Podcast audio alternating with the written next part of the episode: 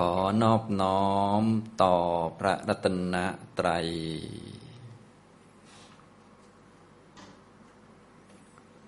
สวัสดีครับท่านผู้สนใจในธรรมะทุกท่าน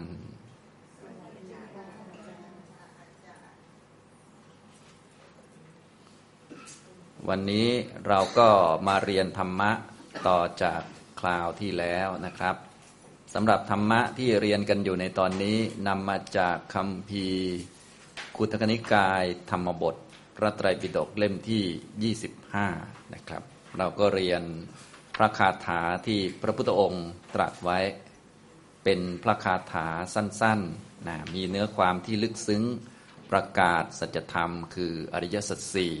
ประกาศบอกให้ทราบทุกตามเป็นจริงเพราะทุกยังไงก็ต้องเป็นทุกอยู่แล้ว ประกาศให้ทราบทุกขสมุทัยตามที่เป็นจริง แล้วก็ประกาศทุกขานิโรธะคือนิพพาน ประกาศหนทางข้อปฏิบัติคือมรรคมีองค์แปดนะอย่างนี้นะครับ แล้วก็กล่าวถึงธรรมะที่เป็นส่วนของการปฏิบัติก็คือโพธิปักเกียธรรม โดยเฉพาะอริยมรรคอันประกอบไปด้วยองค์ 8 ที่ประชุมกันแล้วจะทำให้เกิด ดวงตาเกิดปัญญาเห็นอริยสัจสี่นะแต่ว่าในคำพีธรรมบทนี้ พระพุทธองค์ตรัสให้เป็นคาถาสั้นๆนะเป็นข้อสรุปเป็นทำนองสนอเป็นพระคาถานะครับ ก่อนที่จะตรัสพระคาถาก็จะมีเรื่องราวความเป็นมาเป็นนิทานพระองค์ก็ทรงแสดงพระธรรมเทศนาที่เหมาะกับเรื่องนั้น แล้วก็สรุปด้วยพระคาถา ในตัวคำพีนี้คำพีธรรมบทนี้นะ เอามาเฉพาะตัวพระคาถานะอย่างนี้นะครับ ฉะนั้นคาถาก็จะสั้นนิดเดียว แต่เนื้อความลึกซึ้งนะครับ ตอนนี้เรียนมาถึงวรรคที่ 26 ซึ่งเป็นวรรคสุดท้ายของคำพีขุตกนิกายธรรมบทแล้วนะชื่อว่าพรามณวรรคพรามณวรรควรรคที่รวบรวมคำสอนเกี่ยวกับเรื่องพราหมณ์คำว่าพราหมณ์ทางพุทธศาสนาก็คือพระอรหันต์ ผู้ที่ลอยบาปได้แล้ว ลอยกิเลสหรือเอาสิ่งไม่ดีออกไปจากจิตตสันดานได้ทั้งหมดแล้วนะสิ่งไม่ดีเนี่ยผู้ที่เอาออกไปได้หมดก็คือพระอรหันต์อย่างนี้นะครับ ผู้ที่เอาสักกายทิฏฐิวิจิกิจฉาสีลปตะปรามาแล้วก็ออกอบายต่างๆ ออกไปจากจิตได้ก็พระโสดาบันนะไล่ไปเรื่อยๆ จนถึงผู้ที่ลอยบาปเอาบาป ทั้งปวงออกไปได้นะบาปไม่ติดอยู่ในจิตของท่านแล้วเกิดในจิตไม่ได้ ก็คือพระอรหันต์นะภาษาหนังสือ ภาษาบาลีก็เรียกว่าพราหมณ์นะครับ อันนี้ก็ถ้าเป็นพราหมณ์ทางด้านทางโลกหรือว่าทางด้านบัญญัติทั่วไปก็เป็นพราหมณ์โดยชาติกำเนิดนะเป็นวันณะพราหมณ์ เป็นหนึ่งวันณะในสมัยพุทธกาลยุคนี้ก็มีอยู่นะเป็นพราหมณ์ ส่วนความหมายทางธรรมก็คือพระอรหันต์นั่นเองนะอย่างนี้นะครับสำหรับตอนนี้เราเรียนมาจนกระทั่งถึงเรื่องที่สิบห้าเป็นเรื่องต่างๆ ที่เป็นเหตุให้พระพุทธเจ้าได้ตรัสพระคาถา ซึ่งในปรามณวักนี้มีจำนวน 40 วัตถุ 40 เรื่องด้วยกันนะครับ ในเอกสาร หน้าที่ 86นะท่านใดมีเอกสารก็ดูตามไปนะครับ เรื่องที่ 15 นะครับนะเดี๋ยวเราอ่านพร้อมกันก่อนนะครับ ในบาลีข้อที่ 398 เฉตตวานัตทิง วรัตตันจะ สันดานัง สหนุกกมัง อุคิตตะปะลิคังบุตทัง ตะมหังบรูมิพรามนัง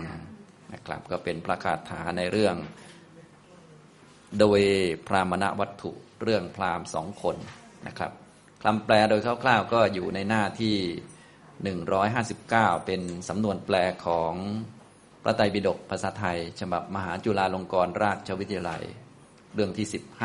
15 The Way พรามณวัตถุ เรื่องพรามสองคน พระผู้มีพระภาคตรัสพระคาถานี้แก่ภิกษุประมาณห้าร้อยรูปดังนี้ ข้อ 398 ผู้ตัดชนะเชือกหนังและเงื่อน พร้อมทั้งสายรัดได้ ถอนลิ่มสลักเป็นผู้ตรัสรู้แล้ว เราเรียกว่าพรามนะฉะนั้นพรามณวักนี้ ส่วนใหญ่ก็จะกล่าวถึงคุณสมบัติของพระอรหันต์กล่าวถึง สัจธรรมก็คือนิโรธสัตว์โดยส่วนมากหรือว่าโดยตรงนั่นเองนะผู้ที่เข้าถึงนิพพานอย่างสมบูรณ์ คือเป็นพระอรหันต์ทั้งขันก็นิพพาน กิเลสก็นิพพาน ไม่มีขันอีกในภพหน้านะ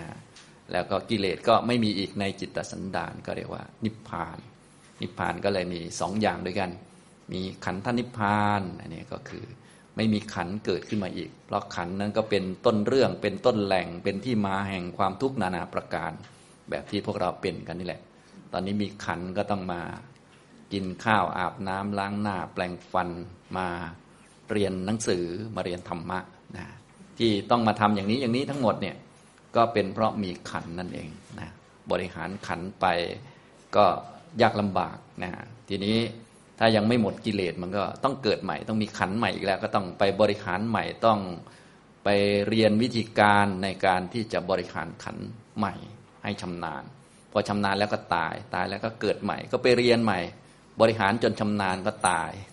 ตอนนี้พวกเราก็บริหารขันมนุษย์จนชำนาญแล้วมั้งเนี่ยนะ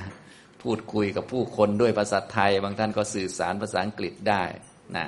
รับประทานอาหารได้อาหารไหน ทานได้อาหารไหนทานไม่ได้นะนอนตรงไหนหลับตรงไหนไม่หลับอะไรต่อมีอะไรก็ว่ากันไปนะก็เรียกว่า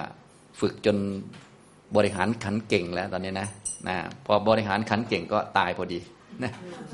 อย่างนี้พอตายแล้วก็เกิดใหม่พอเกิดใหม่ก็เอาแล้ว ต้องไปเรียนหนังสือใหม่อีกรอบหนึ่งภาษาใหม่ ต้องไปอาหารชนิดใหม่ที่อยู่ใหม่บุคคลใหม่นะก็ ต้องฉลาดกันไป อันนี้เป็นเรื่องของธาตุของขันนะเป็นกองของทุกข์เป็นที่มาของปัญหานานาประการ ผู้ที่เป็นพระอรหันต์ท่านก็นิพพานนะก็ไม่มีขันแล้วก็ไม่ต้องมีทุกข์อย่างนี้ ขันท่านนิพพาน แล้วก็อีกส่วนหนึ่งก็เป็นกิเลสกิเลสนิพพาน กิเลสไม่เกิดอีกอย่างนี้นะครับสำหรับในเรื่องนี้เรื่องเดเวพรามณวัตถุ เรื่องพรามสองคนนี้ นะครับ พระพุทธองค์ก็ได้ตรัสพระคาถากับภิกษุทั้งหลาย เรื่องราวก็มีอยู่ว่าพราหมณ์สองท่านนี้ แต่ละคนก็มีโคคนละตัวนะทีนี้ก็เลยเอาโคมาแข่งกันว่า โคของใครจะมีกำลังมากกว่ากันนะก็คงเป็นพราหมณ์ที่เรียกว่ามีโคที่แข็งแรง ก็เอาโคมาแข่งกันในการลากเกวียนนะพอโคที่แข็งแรง ลากไปสักพักหนึ่งนะก็พวกชันเนาะเชือกหนังและเงื่อนเป็นต้นของเชือกที่โคมันลากมันก็ขาดลงไป เนื่องจากโคมันแข็งแรงมากอย่างนี้นะภิกษุทั้งหลายเห็นเหตุการณ์ก็เลยมาเล่าให้พระพุทธเจ้าฟัง พระพุทธเจ้าก็หยิบยกประเด็นหรือว่านิทานเรื่องนั้นมาแสดงเป็นพระคาถา หรือแสดงเป็นธรรมะนะก็คือเกี่ยวกับเรื่องตัด ชนะเนี่ยก็ชนะทุกท่านก็คงรู้นะเป็นไม้อันที่ไว้หมุนให้เชือกมันแข็งแรงนะก็เป็นเหตุการณ์ที่พราหมณ์เขาเอาโคมาแข่งกัน พระก็เห็นตรงนั้น พระองค์ก็แสดงธรรมให้ตรงเรื่อง แต่ว่าอันหนึ่งเป็นเรื่องที่มองเห็นได้ด้วยตาอีกหนึ่งเป็นเรื่องทางด้านจิตลึกๆนะแสดงว่าภิกษุเหล่านั้นท่านก็เป็นนักภาวนาอยู่แล้ว เห็นเหตุการณ์นั้นไปเล่าให้พระพุทธเจ้าฟัง ระพุทธเจ้าก็ได้แสดงพระธรรมเทศนา เกี่ยวกับว่าพวกเธอเนี่ยจะต้องเหมือนโคนั่นแหละ มีกำลังแข็งแรงแล้วก็เนี่ยตัดชนะให้มันขาดไป ตัดเชือกหนังและเงื่อนต่างๆ ให้มันขาดไปอย่างเนี้ยทำนองนี้นะก็เหมือนโคแข็งแรงที่มันทำให้ชนะเชือกแล้วก็เงื่อนต่างๆ ขาดออกไปจนเดินไปมาได้ มันแข็งแรงมาก ซึ่งผู้ปฏิบัติธรรมในทาง พุทธศาสนาก็ต้องเข้มแข็งมีความแข็งแรง สามารถที่จะตัดได้ ซึ่งผู้ที่ตัดสิ่งเหล่านี้ได้ทั้งหมด เป็นผู้ที่เข้มแข็งที่สุด ก็คือพระอรหันต์นั่นเองเป็นพรามอย่างนี้นะครับ เมื่อพระองค์ตรัสลักษณะทำนองที่เช่นนี้ภิกษุประมาณ 500 รูปก็ได้บรรลุเป็นพระอรหันต์นะครับ เดี๋ยวเราก็มาดูในพระคาถานะครับ ฉะนั้นพระคาถาในพรามณวักนี่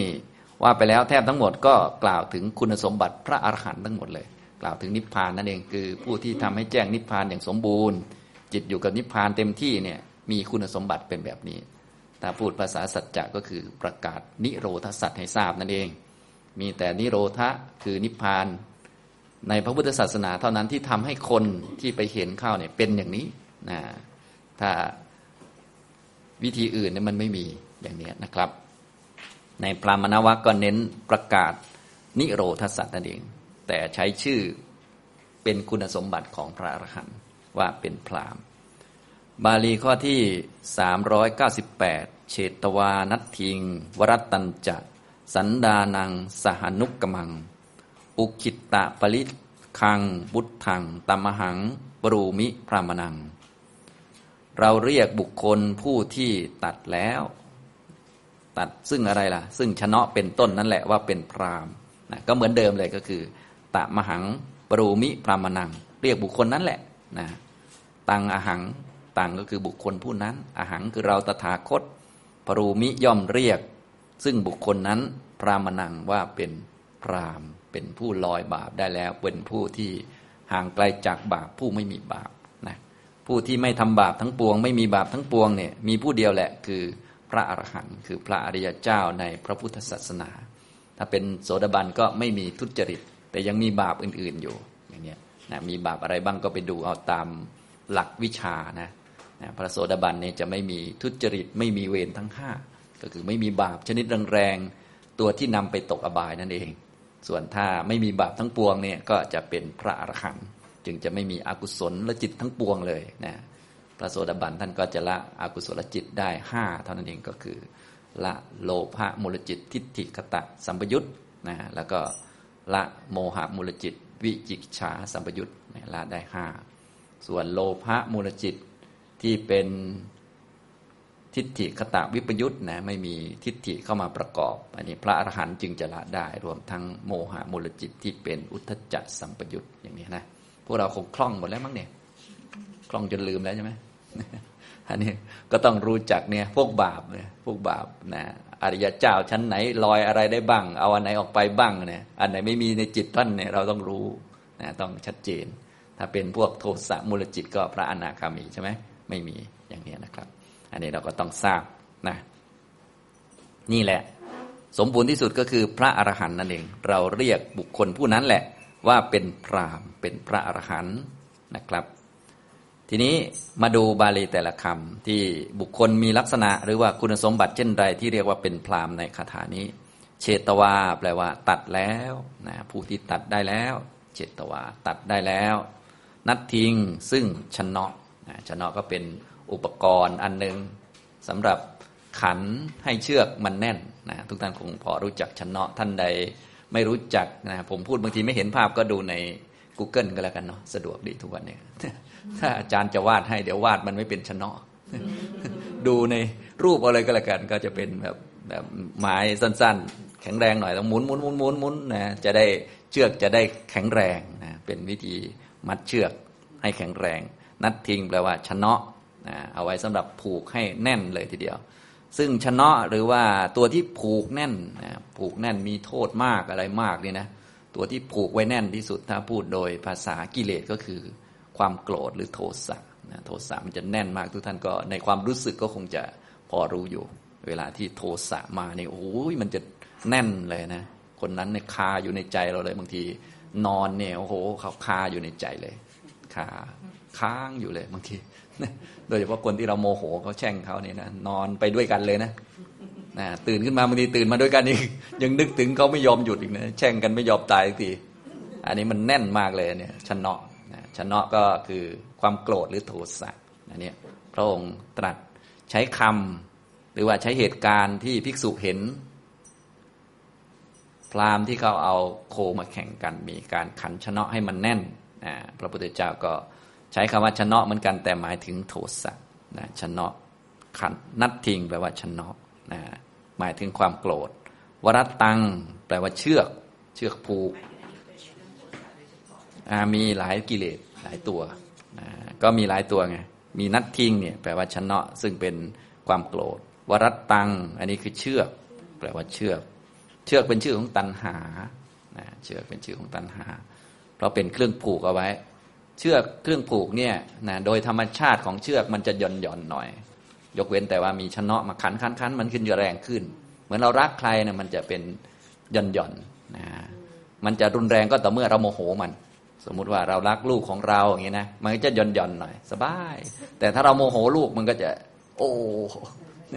อย่างนี้พอพอเข้าใจเรื่องราวไหม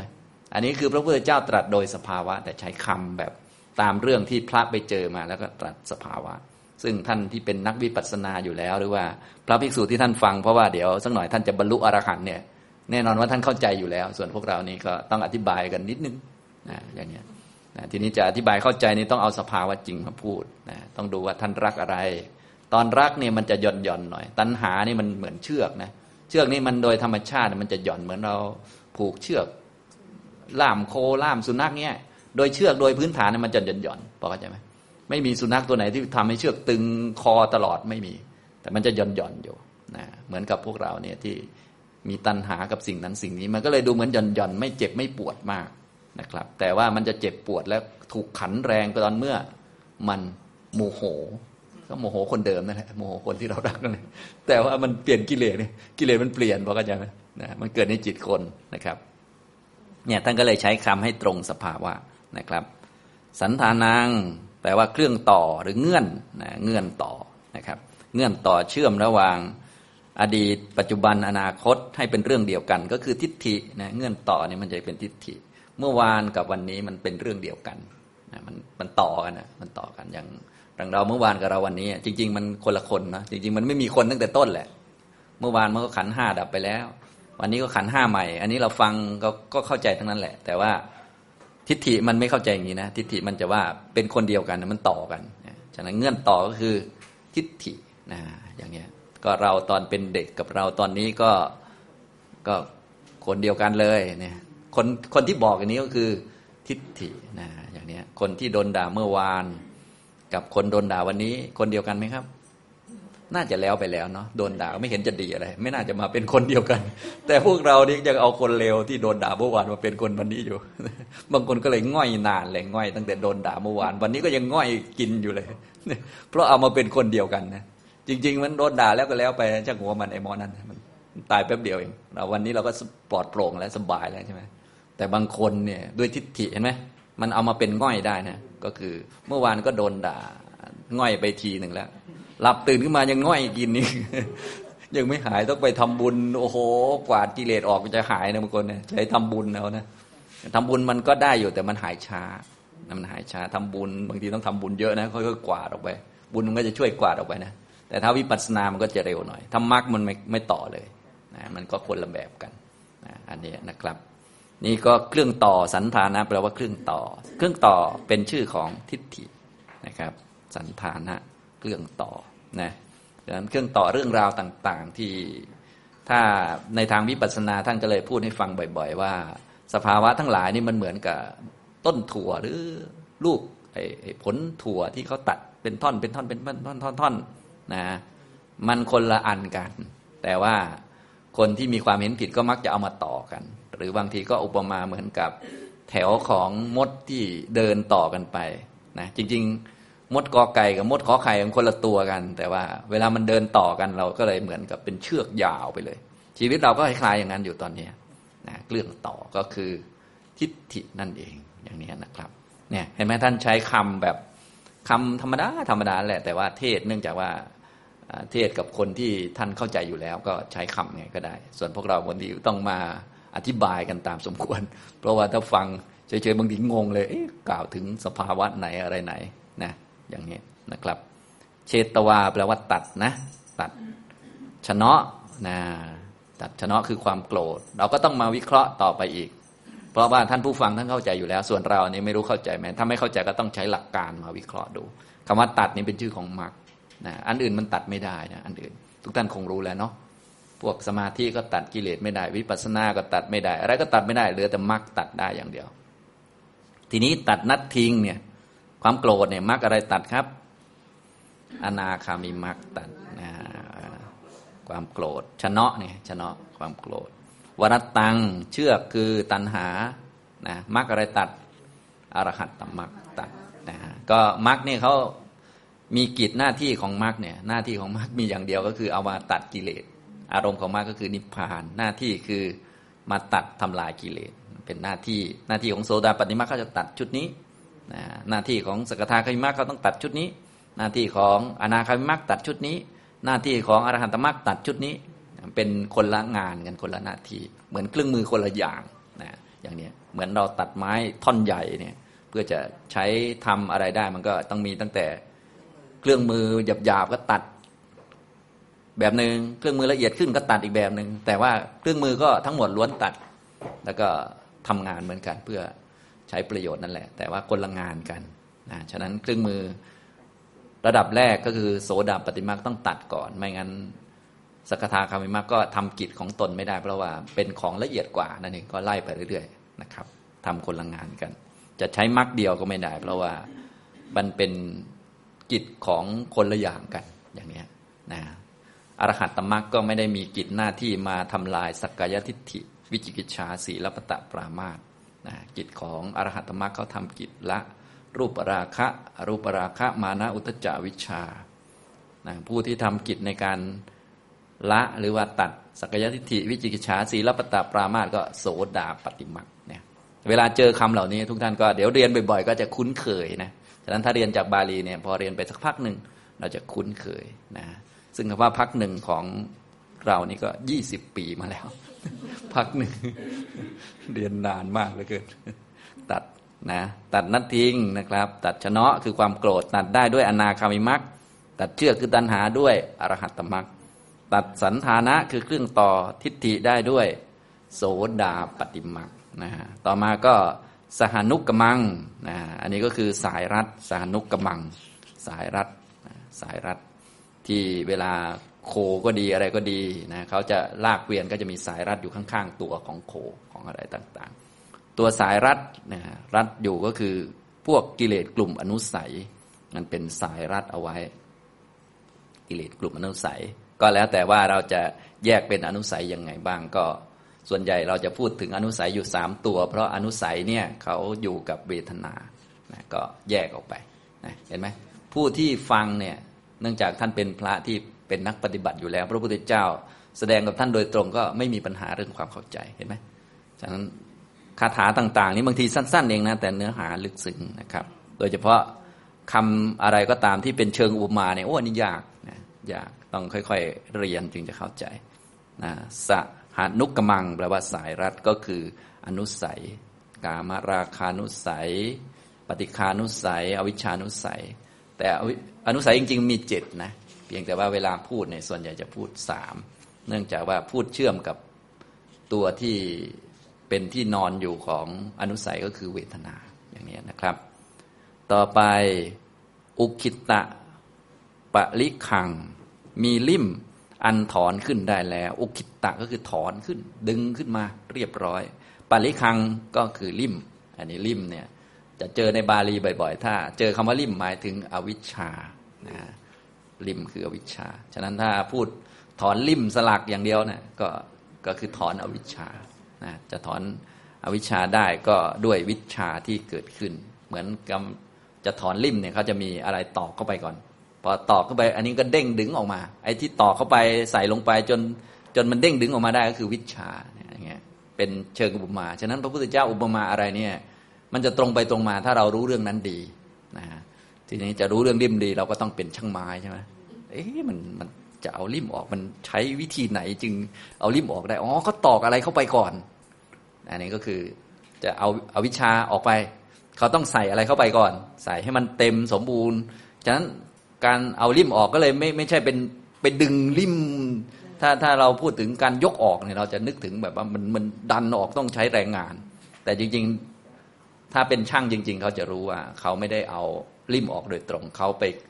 ต่อต่อต่อต่อต่อต่ออะไรใส่เข้าไปอีกอันหนึ่งพอถึงจุดไออันนี้ก็เด้งดึงออกไปนะอย่างนี้นะถ้าไม่เข้าใจก็ Google นะเขาน่าจะมีรูปภาพอยู่ ให้อาจารย์พูดบางทีมันไม่เห็นภาพไงบางทีบางทีต้องมีภาพประกอบนะมีภาพประกอบนะเนี่ยอุกจิตตะแปลว่า ถอนขึ้น ถอน นะถอนเลยดูเหมือนใช้แรงนะ เวลาเราพูดถึงถอนกิเลสถอนนั่นถอนนี่นะฮะอันนี้เป็นภาษาทางด้านเวลาเขาแปลมา ในความรู้สึกเราเหมือนเราต้องใช้แรงงานไปถอนกิเลสแต่ความจริงไม่ได้เป็นอย่างนั้น ก็คือใส่มรรคเข้าไปเหมือนถอนลิ่มคืออวิชชาเนี่ยปะลิคังแปลว่าลิ่มนะมีลิ่มอันถอนขึ้นได้แล้ว ลิ่มก็คืออวิชชา ก็คือใส่วิชาเข้าไป วิชานี้ก็เกิดจากมรรคแปดก็คือใส่มรรคแปดเข้าไปนั่นแหละให้มันครบสี่รอบสี่ครั้ง มันก็ลิ่มมันก็ขึ้นแล้วนะตอนแรกๆก็ขึ้นระดับหนึ่งพอตอกลงไปอีก ใส่ลงไปอีกก็ขึ้นอีกระดับหนึ่งพอครั้งที่สามก็ขึ้นเกือบสุดแล้ว พอครั้งที่สี่ก็ดึงออกเด้งออกไปเลยอย่างนี้นะเรียกว่า อุคิตนะแปลว่าถอนขึ้น พุทธังเป็นผู้รู้เป็นพุทธะเป็นผู้รู้ สัจจะสี่พุทธะแปลว่าภาวะรู้สัจจะสี่รู้ทะลุปลุกโปร่งในสัจจะสี่ผู้ที่รู้ทะลุปลุกโปร่งในสัจจะสี่ก็คือพระอรหันต์นะรู้อริยสัจทั้งสี่อริยสัจความหมายหนึ่งก็เลย ใช้ในความหมายว่าเป็นสัจจะของพระอรหันต์คือพระอรหันต์ทุกรูปเนี่ยท่านจะรู้ความหมายของสัจจะสี่ที่สมบูรณ์ส่วน พวกเราปุถุชนนี่ก็ได้ระดับหนึ่งพระโสดาบันก็ได้ระดับหนึ่งไล่ไปเรื่อย นะอย่างนี้อย่างนั้นเรื่องอริยสัจสี่นี่ต้องเรียนแล้วก็ปฏิบัติไปจนสมบูรณ์จะเป็นพระอรหันต์นะจึงจะรู้ว่าอริยสัจสี่จริง ๆ เนี่ยคือยังไงนะอย่างนี้เพราะว่าอริยสัจสี่เอาไว้แก้กิเลส เป็นยาแก้กิเลส คนละกิเลสไม่หมด ไม่มีทางรู้อริยสัจสี่ทั้งหมด ต้องละกิเลสได้หมด จึงจะรู้ว่าอริยสัจสี่นี่คือยังไงนะเหมือนเหมือนกับ เหมือนเหมือนเหมือนเหมือนเราจะรู้จากยาที่แท้จริงเนี่ยว่าเขาเอาไว้รักษาโรคคือยังไงก็คือเราต้องหายก่อนนะจะบอกว่ายารักษาโรคค่ะ แต่กินลงไปแล้วไม่หายทักทีก็แหมพอพอเข้าใจไหมแบบนี้ ก็คล้ายยาเลยเนาะอันนี้นะครับนี่พุทธังแปลว่าผู้รู้ ในที่นี้คือพระอรหันต์นั่นเอง พระองค์เรียกแบบนี้แหละ ท่านที่มีลักษณะทำนองนี้คุณสมบัติแบบนี้ว่าเป็นพราม นะเราเรียกซึ่งบุคคลที่ตัดชนะได้แล้ว ตัดได้แล้วซึ่งชนะก็คือความโกรธ ตัดได้แล้วซึ่งวรตังด้วยคือตัณหาคือเชือกนะครับนะทำไมชนะจึงเป็นความโกรธก็อย่างที่ให้เหตุผลไปแล้วนะ เวลาท่านไปอ่านในพระบาลีอื่นๆ จะได้เข้าใจความหมายว่าเออเขาใช้ในความหมายประมาณนี้นะถ้าเจอคำว่าเครื่องต่ออันนี้คือทิฏฐิ มันต่อยังไงนะทำไมทิฏฐิมันจึงเป็นต่อ เพราะว่าลักษณะของเจ้าทิฏฐินี่มันจะเอาเรื่องต่างๆมาต่อกัน ให้เป็นคนเป็นหญิงเป็นชายเป็นเราเป็นเขา เป็นอันเดียวกันไปเลยนะอนุสัยเป็นสายรัตสหนุกกมังนะอุคิตะปริคัง มีลิ่มสลักอันถอนขึ้นได้แล้ว ลิ่มสลักก็เป็นชื่อของอวิชชานะแล้วก็พุทธัง แปลว่าผู้รู้สัจจะสี่เราเรียกผู้ท่านที่เป็นอย่างนี้แหละ เรียกว่าพรามครับนี่ก็บาลีแต่ละคำต่อไปเพื่อให้เข้าใจพระคาถานี้ได้ชัดขึ้นนะก็ฟังนิทานนะจะได้เข้าใจได้ชัดนะครับ นิทาน เกี่ยวกับเรื่องพราหมณ์สองท่านสองคนนี้ พระศาสดาเมื่อประทับอยู่ในพระเชตวันทรงปรารบพราหมณ์สองคน ตรัสพระธรรมเทศนานี้ว่า เชตวานัตทิงเป็นต้น ได้ยินว่าในพราหมณ์สองคนนั้น พราหมณ์คนหนึ่งมีโคชื่อว่า จูละโรหิตะ อีกคนหนึ่งมีโคชื่อว่า มหาโรหิตะ ในวันหนึ่งเขาทั้งสองคนเถียงกันว่า โคของท่านแข็งแรง หรือโคของเราแข็งแรง ดังนี้แล้ว ต่างกล่าวกันว่า ประโยชน์อะไรของเราทั้งหลายด้วยการเถียงกัน เรามาแข่งกันก็จักรู้ดังนี้ ยังเกวียนให้เต็มด้วยทรายที่ฝั่งแม่น้ำอจิรวดี แล้วเทียมโคในขณะนั้นแม้ภิกษุทั้งหลายก็ได้ไปแล้วในที่นั้นเพื่อส่งน้ำพราหมณ์ทั้งหลายแข่งโคกันแล้วเกวียนได้หยุดนิ่งอยู่ ส่วนชนะและเชือกทั้งหลายขาดแล้ว ภิกษุเห็นแล้ว จึงไปยังวิหารกราบ ทูลเนื้อความนั้นแด่พระศาสดา พระศาสดาตรัสว่าภิกษุทั้งหลาย ชนะและเชือกนั่นเป็นแต่ภายนอก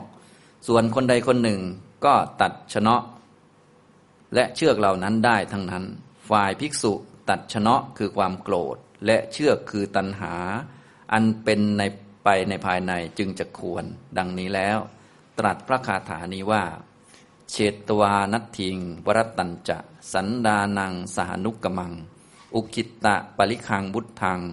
ตะมหัง บรูมิพรามนัง แปลความว่า เราเรียกบุคคลผู้ตัดชนะ เชือกและเครื่องต่อพร้อมทั้งสาย ผู้มีลิ่มสลักอันถอนขึ้นแล้ว ผู้รู้แล้วนั้นว่าเป็นพรามในการจบเทศนาภิกษุห้าร้อยรูปตั้งอยู่ในอรหัตผลแล้ว เทศนาได้มีประโยชน์แม้แก่ชนผู้ประชุมกันแล้ว ดังนี้แหลเรื่องพราหมณ์สองคนจบนะครับ ท่านก็เล่าเรื่องไว้ คร่าวๆย่อๆก็คือเรื่องก็มีอยู่ว่า มีพราหมณ์สองคน เขาก็มีโคคนละตัว ก็คงเป็นโคที่ดูดีมาก แข็งแรงมากนะก็รู้สึกไม่มีงานทำว่างหรือเปล่าก็ไม่รู้เถียงกัน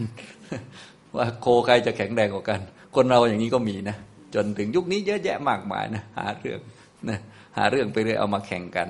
นะแมวใครสวยกว่ากัน สุนัขใครดีเด่นกว่ากัน หรือไก่ใครชนะกว่ากันก็เอามาแข่งกันก็มี อันนี้ก็แข่งโคกันนะเถียงกันไม่จบไม่สิน้นจากนั้นก็เอาใช้หลักวิทยาศาสตร์ก็แล้วกันอาเอามาแข่งกันเลยนะถ้าเถียงกันมันไม่ชนะนี่นะอย่างนี้ใครก็ถือหางโคของตัวเองทั้งนั้น เราก็เอามาแข่งกันเลยนะ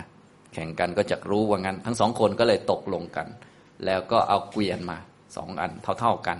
เอาทรายมาใส่เกวียน ลองคิดดูเอาทรายใส่เกวียนเนาะหนักอึ้งเลยแหละทีเดียวนะน่าสงสารโคเนาะแต่คนก็เหลือเกิน จะแข่งกันแค่อยากจะรู้ว่าโคใครแข็งแรงกว่าเท่านั้นแหละลำบากโคจนได้เลย เกิดเป็นโคนี่ก็ลำบากหน้าดูเหมือนกัน อันนี้เป็นโทษของวัฏฏะสงสารอีกแล้ว โคจูระโลหิตกับมหาโลหิตตอนนี้ไม่รู้อยู่ไหนแล้วตอนนี้ ก็เวียนว่ายแต่เกิดไปในวัฏฏะสงสาร เป็นโคก็ลำบากแบบโคไปอย่างเงี้ย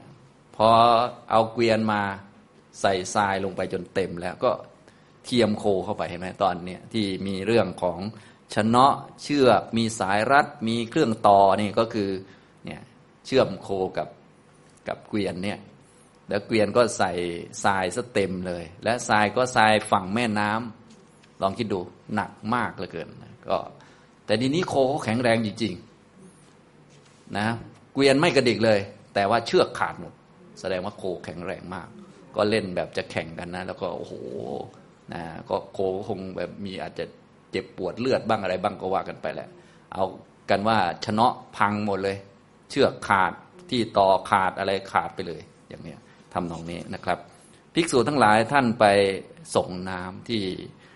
ฝั่งแม่น้ำอาจิราวดีนั้น ก็เห็นเหตุการณ์อย่างนั้นเข้านะท่านเหล่านั้นก็คงเป็นพระนักวิปัสสนาอยู่แล้ว นักปฏิบัติอยู่แล้ว เห็นเหตุการณ์ก็คงจะเข้าใจโทษของวัฏฏสงสารอะไรต่าง ๆ นานาเข้าใจชัดนะอย่างนี้ก็กลับมากราบทูลพระพุทธเจ้า เพราะพระพุทธเจ้าเย็นๆก็จะแสดงธรรมแก่พุทธบริษัทนะหลังจากพุทธบริษัทฟังธรรมแยกย้ายแล้วก็จะมีพระ พระท่านก็ได้เล่าเรื่องนี้ถวายพระพุทธเจ้า พระพุทธเจ้าก็ตรัสบอกว่า ชนะและเชือกนั้นน่ะมันเป็นของข้างนอก ใครๆก็ตัดได้นะพวกโคที่แข็งแรงก็ตัดได้ คนทั่วไปก็ไม่ต้องใช้แรงก็ใช้กันไกลบ้างอะไรบ้างก็ตัดได้ แต่ว่าถ้าเป็นภิกษุในธรรมวินัยนี้ เราไม่ตัดพวกนั้น เราตัดลึกซึ้งกว่านั้นก็คือ ตัดชนะคือความโกรธ ตัด เชือกคือตัณหานั่นแหละนะจึงควรอย่างนี้ก็เรียกว่าใช้เหตุการณ์ที่เกิดขึ้นเป็นเชิงอุปมา แล้วก็อุปมามาที่ด้านจิตด้านการเจริญมากเพื่อตัดชนะคือความโกรธนะซึ่งตัวที่ตัดความโกรธได้ก็คืออนาคามิมักอันนี้ก็คือกล่าวถึงอนาคามิมักนะครับ แล้วก็ตัดเชือกก็คืออรหัตตมรรคนะอย่างนี้นะครับทำนองนี้พระองค์ก็ได้ สรุปด้วยพระคาถา ฉะนั้นเรื่องที่ท่านเล่าท่านก็จะเล่าสั้น ๆ เป็นเหมือนเรื่องเล่าเนาะไม่จำเป็นจะต้องพูดละเอียดมาก บางเรื่องก็ละเอียดบางเรื่องไม่ละเอียด แต่หลักๆก็คือท่านจะอธิบายที่มาของพระคาถานี้นะภิกษุเหล่านั้นจำนวน 500 รูปคำว่า 500 ก็อย่างที่บอกไปแล้วก็คือจำนวนเยอะเป็นกลุ่มเรามองไปปุ๊บนี่บอกไม่ได้ว่า 10 20 30 คือเยอะมองก็ โอ้ พระเยอะเลยเวลาเรามองไปนะอาการอย่างนี้เขาเรียกว่า ในภาษาหนังสือเขาเรียกว่า พระห้าร้อยรูป หมายถึงว่า คือถ้าถ้ามองปุ๊บมองเห็นว่าสองรูปสามรูปก็พูดได้เลย มองเห็นเป็นสิบยี่สิบก็พูดได้เลย แต่ว่ามองไปแล้วโอ้โหเพียบเลย ก็ให้นึกถึงวัดหนึ่งหนึ่งสมัยเก่านี้ก็คนบวชเยอะนะทีนี้ตอนเย็นๆก็ให้นึกถึงพระไปส่งน้ำข้างแม่น้ำอจิรวดีก็คงจะมีท่าน้ำสำหรับให้พระลงไปส่งน้ำพระไปก็ตอนเย็นๆใช่ไหมนะตอนเย็นๆน หลังจากปฏิบัติกรรมฐานต่าง ๆ ในช่วงกลางวันและตอนเย็นก็ไปส่งน้ำส่งน้ำเสร็จก็มาฟังธรรมอันนี้นะครับ เรื่องก็เป็นประมาณนี้นะครับ พระภิกษุทั้งห้าร้อยรูปในตอนนั้นท่านก็ตั้งอยู่ในอรหันตผลนะครับ อันนี้ก็เป็นเรื่องพราหมณ์สองคน พราหมณ์สองท่าน